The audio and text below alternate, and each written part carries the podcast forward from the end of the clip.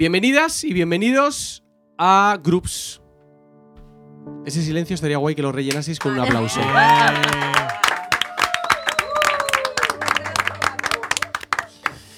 Eh, si es la primera vez que te conectas y estás viendo este vídeo y no nos conoces absolutamente de nada, te explico qué es Groups. Groups es una iniciativa que nace de la necesidad de seguir hablando de lo que estamos aprendiendo en nuestra comunidad. Pensamos que el sermón o la predicación es la primera palabra, no la última, y que nosotros ahora tenemos el permiso y la provocación por parte del Espíritu Santo de seguir hablando y profundizando de las cosas que estamos aprendiendo. Y para hacer esto, hoy tenemos en la gente, en la gente, tenemos en la mesa a gente majísima, vamos en orden. Eh, que me gustaría que os presentaseis nombre, trabajo, qué hacéis en la parroquia y si os gusta la pizza con o sin piña. Esa. ¿Vale? ¿Empiezo yo? Giro de guion. Eso no me Puedes lo esperaba, empezar. chicos. Vale. Eh, mi nombre es Sofía, soy profesora de inglés, eh, ayudo en el grupo de bienvenida en la parroquia y eh, la pizza, mi pizza preferida es la pizza con piña. ¡Eh! No solo es que esté a favor, Es mi preferida. sino que es tu preferida. Sí. Bueno, Bueno, mi nombre es Constanza, alias Connie. Para que conoce, AKA. ya tú sabes, lo se puede escribir de diferentes maneras, como guste, suele pasar. Y nada, soy trabajadora social, estoy en modo estudio hoy en día, eh, en un máster, y estoy sirviendo en el equipo de bienvenida, así que si nos ven por ahí, somos nosotros la primera línea, como diríamos en Chile. y Bueno, nada, sobre la pizza, ah, tengo que decir que tengo una privatización de no haberme dado la oportunidad de comer pizza con piña. No. Así que cuando gusten podemos hacer un WhatsApp. Ah, Qué, y qué vamos bo- qué todos, bonito. somos dos. Qué bonito. Luis y yo, a ver si lo probamos, pero hasta el momento la tradicional. Solo por eso, chicos. Así que. Me llamo Gloria y soy pastora en parroquia y hago un poquito de todo en lo que haga falta. Y la pizza hawaiana sin piña. Sí que, Connie, O sea, no has perdido. No, no, no, nada esta Es que la, la- ¿Será pizza con o sin piña? Es que estaba pensando ¿Estás a favor de que la pizza tenga piña? No. La piña, como mucho asada, como los de Brasil, acompañada de una buena carne. Suficiente. No, ya. Muy bien. Bueno, mi nombre es Ismael, eh, soy abogado, trabajo en una empresa tecnológica y estoy en el equipo de los anuncios de, de la parroquia. Y en mi caso sí que me gusta la, la pizza con piña. Sí, sí. Muy bien. Bueno, pues yo soy Andrés, soy pastor en la parroquia y no es mi favorita, pero puedo comer pizza con piña. Tienes que sí, porque acá en la mesa hay dos a favor. Y hay Es que no, no voy a. Es Ya, que vale, está bien. es que por un lado soy muy tradicional, por otro lado me gusta innovar. Por ejemplo, a la arepa le echo mermelada. Ah. Eso para Oh, algunos colombianos es yo como- también. Claro, tío. Yo también, sí, sí. Aguacate con azúcar. ¿Cómo? Aguacate con azúcar. Lo he probado y está bueno. Sí, con limón. Claro, aguacate con azúcar. Pero el podcast de cocina lo podemos dejar para otro momento. Muy bien, muy bien. Y vamos a centrarnos en una enseñanza que compartió Vi- Vicente con nosotros hace, pues no sé si seis, ocho semanas, que se llama Deja de poner excusas. En esta enseñanza, Vicente empezó hablando de la santidad y hizo una propuesta diferente al hacernos entender que la santidad no es solamente no hacer cosas, que es lo que tradicionalmente se nos enseña, ¿no? No peques, no vayas al cine, ¿no? Depende de tu denominación. No escuches música secular, no vayas a estos lugares, no vayas con esta persona. Pero la propuesta de Vicente a través del texto de Jeremías, que vamos a leer ahora, es que la santidad no es solo no hacer ciertas cosas y apartarte eh, por amor a Dios, sino apartarte además porque hay algo que tú tienes que hacer. La santidad no es solo no hacer, sino hacer ciertas cosas a las que Dios te ha llamado. Y me gustaría leeros el texto que da pie a esta idea, que está en Jeremías capítulo 1, versículo 5. Dice el versículo, perdón, versículo 4, dice, vino pues palabra de Jehová a mí diciendo, antes que te formase en el vientre te conocí, y antes que naciese te santifiqué, te di por profeta a las naciones. Este versículo tiene una estructura que nos dio Vicente de tres partes que me gustaría que pudiésemos explicarle a la gente que nos está oyendo y que nosotros también podamos recordarlo.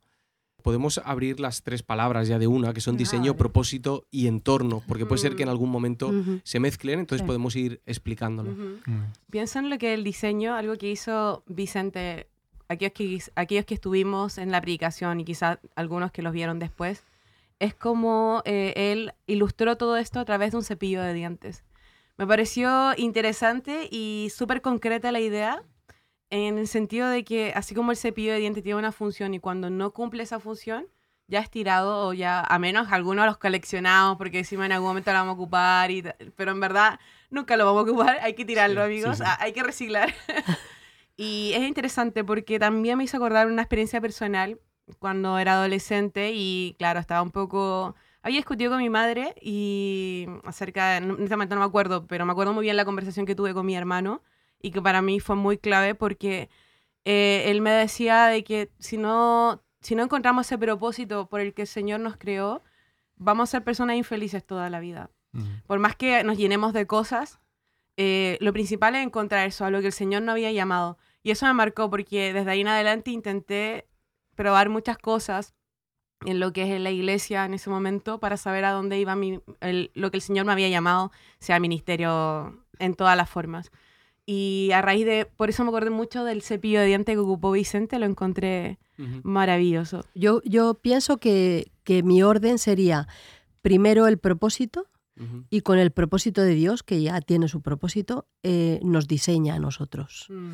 Ya eh, tratando de ubicarnos y ya tenemos eh, el diseño adecuado para cumplir su propósito. Yo, Claro. co- yo con eso diría diseño, eh, diseño, propósito. No, propósito, diseño Diseño. y después entorno. Como que él nos, nos pone en un sitio Ajá. pa- co- para poder Para hacer ese propósito, para poder cumplirlo. Yo, algo que me llamó mucho la atención es que no somos improvisados, que, Mm. Que tiene un diseño y no sé si alguna vez habéis realizado algún proyecto, bien sea pues de construir algo, un trabajo o lo que sea, que cuando tú a algo le dedicas tiempo y lo has diseñado, luego le tienes mucho cariño. Sí. Entonces Mm. yo me he sentido amado y con, querido, y, y con cariño cuando he visto Sí. esto. Sí, es Sí. eh, guay que vemos no solamente las ideas que Dios tiene, sino cómo es Dios hacia nosotros, eh, moralmente hablando, ¿no? El Totalmente. amor, el cariño. eh, es, es muy bonito ver eso. Y creo que nos cambia o, o nos da una cosmovisión muy clara acerca de qué hacemos en esta tierra. Creo que incluso podríamos hacer el recorrido al revés. Cuando no sabes qué Mm. haces en este mundo, Mm. es porque no sabes quién te ha diseñado, crees que eres fruto del azar, por lo tanto también crees que no tienes ningún propósito en esta tierra. Mm. ¿Hay alguna idea más que os dispara todo esto de diseño, propósito, entorno?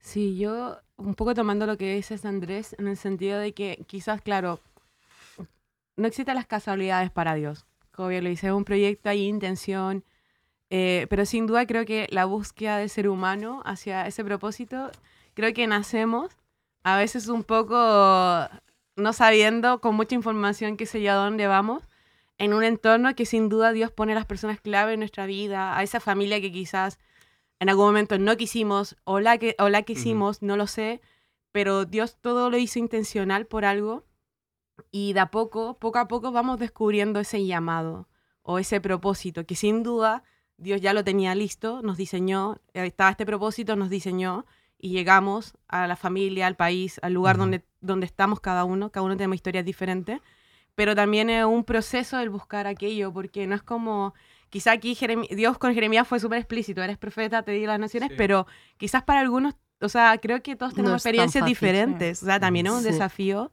eh, saber para qué el Señor me llamó, y es una constante búsqueda, y, y nada, y es parte Sí. todo de este proyecto que el Señor ha hecho con cada uno de nosotros. A mí me gustaría añadir también, cuando pensaba en, en diseño y pensaba en mí, es que Dios me ha hecho tanto con mis dones como con mis, Mm. mis debilidades, donde no hay un don, y las ambas tienen un propósito. Mm, Y es algo que a, a mí, no sé, me sirve para, para seguir en mi día a día. Genial. Eso le da mucho sentido al entorno en el que estás. A veces no sabes qué haces en un lugar Sí. y averiguar cuáles son los dones que tú tienes y averiguar cuáles son las heridas que tú tienes también, ¿no? las situaciones por las que has pasado o las cosas con las que estás batallando. eh, al averiguar eso, quizá descubres qué haces en ese lugar y cómo ahora con eso que tú has vivido y con eso que Sí. tienes puedes servir en el entorno en el que estás. La, la respuesta que da Jeremías a, a esta invitación de Dios a ir a las naciones es una respuesta superhumana. Jeremías para nosotros es el profeta, pero en aquel momento, que además se eh, intuye que era una persona joven, eh, tenía muchas inseguridades, porque dice en el versículo 6, después de escuchar a Dios hablándole así, dice, y yo dije, ah, Ah, Señor Jehová, he aquí, no sé hablar porque soy niño. Hay un llamado enorme por parte de Dios y hay una excusa, no sé si la palabra es súper cutre o súper normal, muy, muy humana, algo muy típico del ser humano, eh, a este llamado de Dios. ¿Cuáles pensáis que son las excusas más habituales que solemos poner a los desafíos que nos pone Dios? Yo puedo decir la mía. ¿Cuál es? No tengo tiempo. La mía es la falta de tiempo. Una clave, ¿no? Totalmente. ¿Alguien a favor por allí en el público con la falta de tiempo? Por cierto, hoy tenemos público, podéis aplaudir para que os vuelvan a ir. ¿Estáis de acuerdo con, con Isma por ahí? Totalmente. La mía es algo eh, parecido, pero desde otro punto de vista yo digo, necesito un descanso. Mm. Ah, mira. di- di- Que es lo mismo. Totalmente. ¿Qué más? El, el tema de considerarme insignificante e incapacitada. Claro. En el sentido de que si Dios me llama a tal lugar, digo, pero Señor, si no sé, no, no sé hablar como ellos hablan, eh, en verdad no tengo la maestría o, Mm. o en verdad ellos son más adultos que yo, soy joven, qué sé yo, hay tantas cosas. Y a veces uno se ve tan insignificante y tan incapaz que eso también es una barrera. Y lo que utilizamos muchas veces y lo utilizo como una excusa. Es, eh, en mi caso, el síndrome del impostor. La Ay, sensación de sí. yo no Sí. soy la persona para este puesto, seguro que hay otra persona Mm. que lo puede hacer muchísimo mejor. Yo me uno a eso sumándole el miedo al rechazo. Porque al no sentirte esa persona capaz de hacerlo, es como que te da miedo a que te rechacen, a que te Ujú. digan, no, no, no quiero, no te quiero escuchar o demás. Y a su vez también, pensando un poco en esto de, de que lo llamó las naciones, pensaba en idiomas, ¿no? Yo que soy profe. Eh, y digo, muchas veces decimos no sé el idioma, pero no simplemente el idioma de la Ajá. lengua de la que hablan, sino del entorno en el que se mueven, no sé el idioma, entonces me genera ese miedo al rechazo Claro. también. A veces pasamos por etapas de incredulidad. En el sentido de que cuando Dios nos llama a determinada tarea, estamos en una fase que ya no estamos tan creyendo mucho en el Señor, en nuestro fuego ahí ardiente, en el sentido de que, de que a veces decimos, ya, pero quizás no soy yo, quizás una emoción, quizás eh, no, Dios, no sé, quizás Dios se equivocó en nuestra mente humana, en el razonamiento. Porque Dios no se equivoca, no se malentienda esto después. Cancelada. No, no creo mi que... primera y mi última vez. Sí, Hombre, sí, que- to- pero- todavía, todavía no hay Gracias. mal. Todavía no No hay me fans, así que todavía no hay haters. Pero, eh, pero sí, a veces pasamos por esta etapa de quizá Sí. decir, no sé si este, es- lo que, esta tarea que el Señor me está llamando, realmente eh, lo, lo puedo hacer o no, pensando en Él, Ujú. no lo sé. Y también hay un tema del razonamiento, perdón, y también eh, la voluntad de las personas. A veces simplemente no queremos hacer las cosas. Sí, por, Y ya está. Es lo que yo Insurrección, Falta de ¿no? interés, como que Ujú. no. Sí. por rebeldía, no, apatía. Sí. Yo ya lo tengo, No yo me ya apetece, no lo quiero hacer. está, Sí. Por egoísmo. Exactamente. Es tu problema, Señor. ¿no? Es, es- es- es No, tu Encargate misión. vos de eso. Es tu misión. Qué fuerte. Ocúpate tú de lo tuyo, ¿no? Hay una frase, bueno, un, un texto, me gustaría leerlo, lo puse en el retiro de la parroquia, en una de las hojas, y es una frase del Señor de los Anillos, es una conversación que tienen Gandalf y Frodo, con la que me siento muy representada, que dice, eh, después de que Gandalf le dice lo que tiene que hacer, Frodo dice, no estoy hecho para empresas peligrosas, exclamó. Eh, hubiese preferido no haberlo visto nunca. ¿Por qué vino a mí? ¿Por qué fui elegido? Y Gandalf le dice, preguntas que nadie puede responder. De lo que puedes estar seguro es de que no fue por ningún mérito que otros no tengan, ni por poder ni por sabiduría a lo menos. Pero has sido elegido y necesitarás de todos tus recursos, fuerza, ánimo e inteligencia. Y hay una parte bonita de no sentirte preparado y es que es real. o sea, no, no estás preparado y el Señor te va a preparar en ese camino. Sí. Hay una dependencia. El Sí. problema es cuando Yo creo que ahí entra la capacitación. Exacto. Cuando no te sientes preparado. Sí. Porque si te sientes, ya, ya, como que ya que vas. No hay nada que hacer. No hay nada que hacer, ya, ya llegaste a lo sumo. Claro. Y también una forma de mostrar que eh, somos solo instrumentos de Dios. Que al final, eh, primero la obra, la tarea, lo que, lo que quiera que Dios quiera hacer con nosotros es parte de su propósito y Él es quien se va a glorificar en nuestras vidas y en lo que tengamos que hacer. Entonces al final solemos decir a veces, quizá aquellos que me pasa a mí, que tanto estudio, estudio, estudio, uno llega y se te un poco, como diríamos los chilenos, se te infla el pecho como Sí. "Ah, aquí llego yo Mm. con no sé qué y tal cosa, pero al final no somos nada. Y bueno, Pablo también un claro ejemplo de que él dijo, para mí todo eso es pérdida, casi no soy nadie, para que se glorifique Dios. O sea, esto es Sí. solo Dios. No, no se trata de mí ni mis conocimientos y Qué guay. capacidades. Por un momento he pensado que te referías a Pablo Masachesi. Eh, quiero enseñaros una pregunta que nos ha mandado Vicente, ¿vale? Bueno, una pregunta que yo os haría es, ¿por qué creéis que tiramos tanto de las excusas y que ponemos excusas? La podríamos ampliar, la pregunta, a por qué tiramos tanto de las excusas, por qué pesan tanto las excusas, o incluso por qué le hacemos más casos a las excusas que a lo que Dios nos ha dicho. Yo creo que porque son más visibles y tangibles, ¿no? Es como Las que, sí, las excusas, es como que están ahí, o sea, las, mm, no sé, son más fáciles que pensar en el propósito de Dios, en el llamado, no sé. Yo creo que... Por Po- miedo a equivocarnos. ¿Ibas a decir eso? eh, no, no, yo iba a decir otra cosa. No, no, no. Molaría, hubiese molado, hubiese molado. No, no, iba a decir otra cosa totalmente distinta, pero como ha quedado genial y vamos a dejarlo, ¿no? No, yo iba a decir que el propósito de Dios incomoda. Y tienes que renunciar a muchas cosas. Economía, a tiempo, a tu zona de confort. Sí. Entonces yo creo que Y las excusas te protegen. ¿no? las escuelas te protegen. eh, escuchaba, o sea, leía por ahí que nuestro corazón cumple dos funciones. Cuando, cuando conversamos con nosotros mismos, qué sé yo, eh, después cuando tú haces tu análisis en casa, de que nuestro corazón, nuestra for- o nuestro pensamiento, como queramos decirlo, o, o te tiende a acusar o te tiende a excusar. En el sentido como pasamos por la transición de sentirnos culpables porque sabemos que tenemos algo que hacer, pero también nos excusamos con, con todo este tema porque, claro, es interesante porque cuando tenemos que tomar decisiones de en qué universidad queremos estudiar, eh, cuál es la casa que quiero comprar o el piso o qué sé yo, tendemos a hacerlo un poco más rápido. Pero cuando tiene que ver algo con los asuntos o las tareas que el Señor nos pide, tendemos a dejarlo un poco de lado a raíz de todo lo que ustedes han mencionado. E incluso también eh, puede ser que no le tomamos la importancia a lo que en verdad es el Evangelio. Puede ser también en términos del egoísmo, de que primero quiero mis cosas y ya después veo lo otro y dejamos un poco, de- primero está nuestra voluntad que la voluntad de Dios. Sí. Podemos transitar en eso, no lo sé, como que eso se me viene cuando Estaba, preguntas. estaba pensando en la respuesta que ha dado Sofi y la comparto 100%, es más, era una de las cosas que tenía en la cabeza, ¿no? Te la quité. Que las excusas, que las excusas eh, aparentemente son más tangibles Sí. que el llamado de Dios. Mm. Pero luego hay muchas veces que me doy cuenta que las excusas que pongo no son tangibles en realidad, son Mm. imaginación. ¿sabes? Son como fe. Es fe en, Mm. en una excusa claro. eh, imaginaria y estoy dudando de la fe de, que necesito para el llamado de Dios. Sí. Em, os digo, Vicente propone que la santidad no es solo no hacer cosas, sino hacer aquello para lo que has sido llamado y apartarte para ello. Pero aquí hay un problema. ¿Qué pasa si no sabes para lo que has sido llamado? Porque esto le ocurre a mucha gente, ¿no? Es Antes lo mencionaba Connie. Sí. Te comparas con Jeremías y tú dices, ni de broma, yo no soy esa persona. Yo no soy profeta para las naciones en ese sentido. Eh, pero, ¿para qué hemos sido llamados?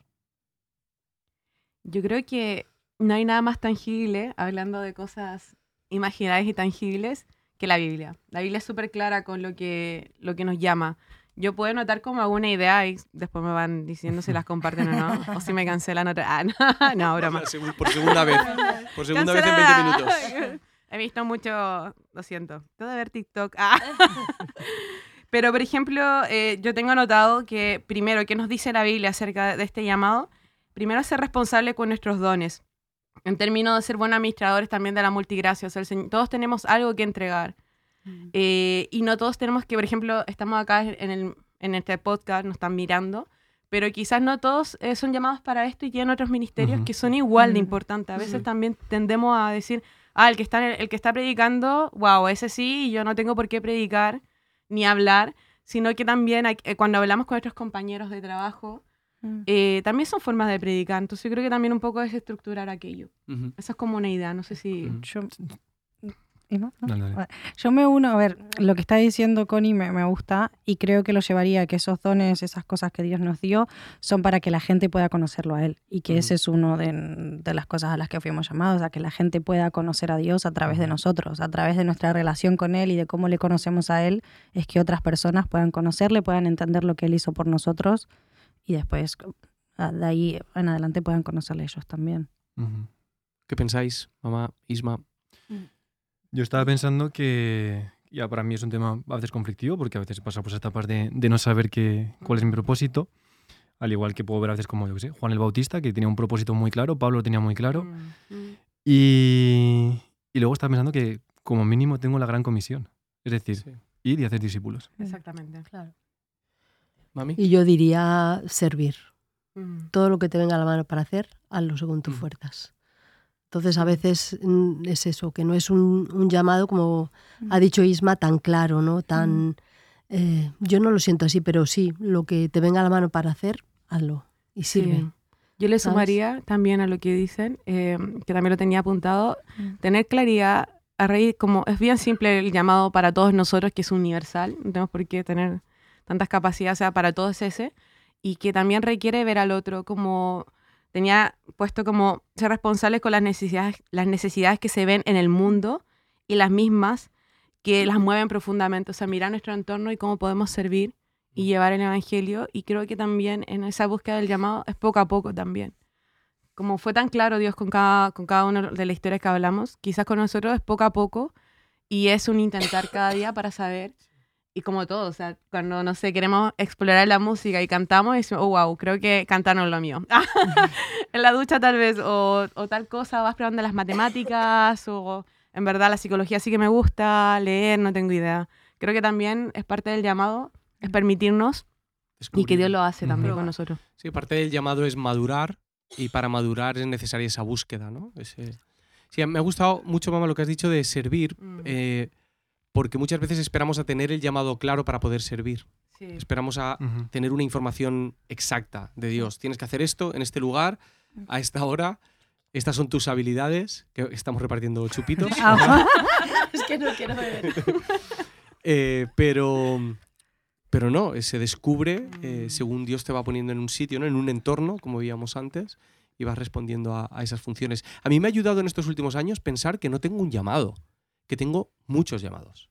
Es decir, Mm. tengo un llamado a ser buen esposo, tengo un llamado a ser buen padre, tengo un llamado a seguir siendo discípulo de Jesús, a ser pastor, Mm. incluso dentro de ser pastor tengo el llamado de cuidar a las ovejas de manera personal o preparar un sermón de manera enfocado, concentrado. Eh, y creo que hay muchas áreas en nuestra vida que, a la que Dios nos ha llamado a ciertas cosas y que tenemos que, que ir cuidando. ¿no? Entonces, si alguien nos está oyendo y a lo mejor está diciendo, yo no tengo un llamado a profeta de las naciones, es más sencillo de lo que tú te piensas, querido amigo y amiga. ¿Cómo podemos llegar a un equilibrio entre vivir apartados del mal y vivir en misión hacia el mundo? ¿Vale? Si la santidad no es solamente no hacer cosas, sino participar del propósito de Dios y de esa misión, ¿cómo podemos llegar a ese equilibrio? Porque hay mucha gente que tiene miedo. Si me viene a la mente Juan 17, cuando Jesús está orando y dice, eh, Señor, no te pido que los quites del mundo, sino que los apartes del mal. Pero ¿cómo se vive en la práctica ese equilibrio? Yo creo que teniendo una relación y una comunicación constante con Dios. El estar en, en continua comunicación, preguntándole a Él que Él te guíe en tus acciones. Él te va a llevar con las personas que te acercan a Él y también aquellas que no están cerca de Él para que tú puedas hablarles de, de quién es Él, de lo que Él hizo por ti. Para mí es eso, la continua comunicación. Sí, yo creo que es una lucha diaria. Es Mm. un, un diario, pues eso, la comunión con Dios y, y una lucha diaria de escuchar, de decidir, de luchar por hacer, por no hacer. Sí, yo me, me sumo también a lo que dicen, que en el sentido de que el estar en comunión con Dios nos va a permitir eh, tener esta claridad y nos va a ir enfocando, porque cada día es un desafío, o sea, yo creo que no es que tengamos esta luz de decir, ya sé que estoy llamada, ya estoy lista, ya de aquí adelante, Todo sino que bien, todo mañanas. vamos.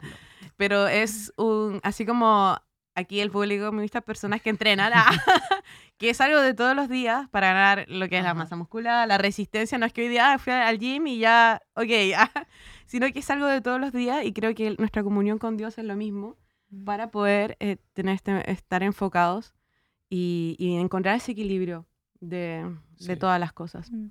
A mí se me ocurren un, un par de cosas. Y es que creo que la misión no tiene que ser cosa de uno, que puedes ir acompañado, igual que en un momento determinado Jesús llamó a los discípulos y los mandó de dos en dos. Y yo creo que una buena manera de cuidarte es saber que estás acompañado. Con Sí. Camila.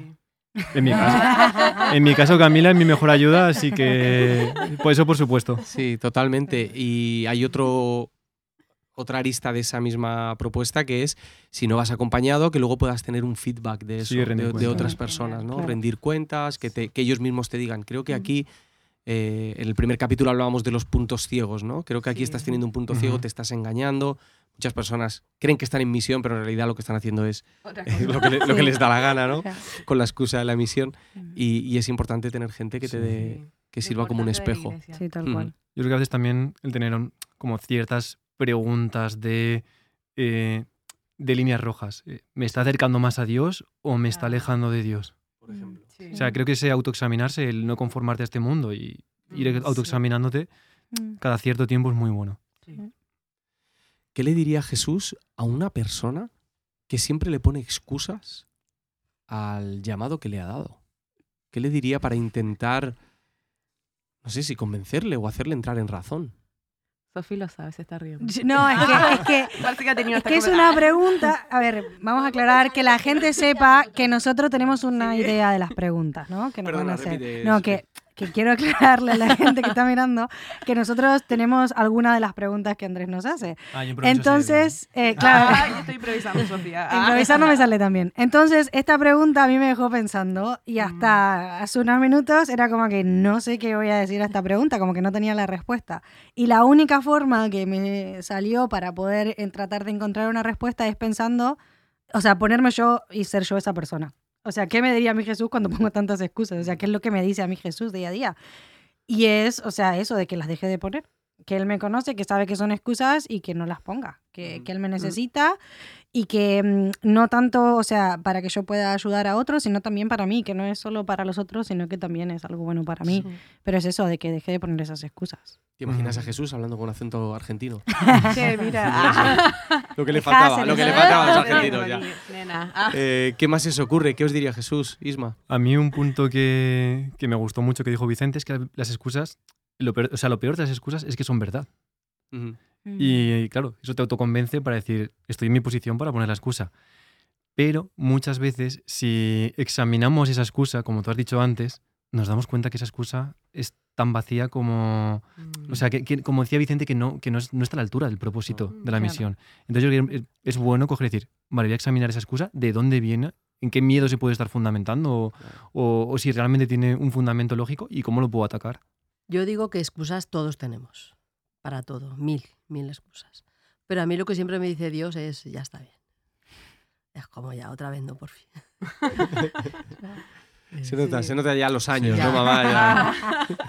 He, he puesto todas las excusas habidas y por haber. Lo que tengo puesto es que, que dejar que el Evangelio resplandezca los lugares más oscuros de mi corazón. Deja que, eh, que, su, que, que la palabra de Él resplandezca en todos los espacios, porque a veces, en mi caso, cuando pongo excusa, a veces por temor, temor a la vergüenza, temor al fracaso, eh, temor a ser rechazado o, o ir solo, porque esta idea, como bien dice Isma, que tenemos que ir acompañados. No, creo que todos los grandes como eh, propulsores de ideas siempre tienen personas que las acompañan, a pesar que sea la cara visible o no.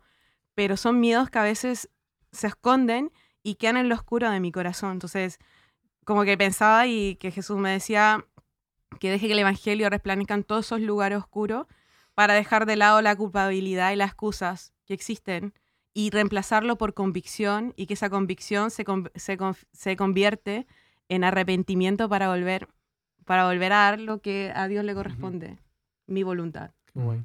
Eso. A mí algo que me ayuda también mucho es que cuando tengo que enfrentar una situación difícil y me sale de dentro poner una excusa, el recordarme cuál es la identidad que Dios me ha dado Mm. Sí. De dónde me ha traído, todo el camino que hemos recorrido juntos y decir, bueno, Señor, hasta aquí me has traído. Mm. Eh, o sea, no puedo más que darte gracias por todo lo que has hecho en mi vida y eso siempre me reconforta para Sí. dejar de lado la excusa Mm. y por mucho miedo que tengas, seguir adelante. Mm. A mí eso me pasa seguido, sí. Muchas veces cuando voy al trabajo estoy como que tengo diferentes cosas, no, no me gusta conducir, entonces cuando voy en el patín la gente me molesta un poco a veces. y como que pienso en el día, pienso en las cosas que tengo que hacer y como que tengo que pararme un momento y decir, recordame para qué estoy acá. Mm. Sí. Recordame qué estoy haciendo, por qué lo estoy haciendo, que lo principal no es mi trabajo, no es el llegar al trabajo ni nada de eso, sino que es que tenés un propósito en este día con mi vida.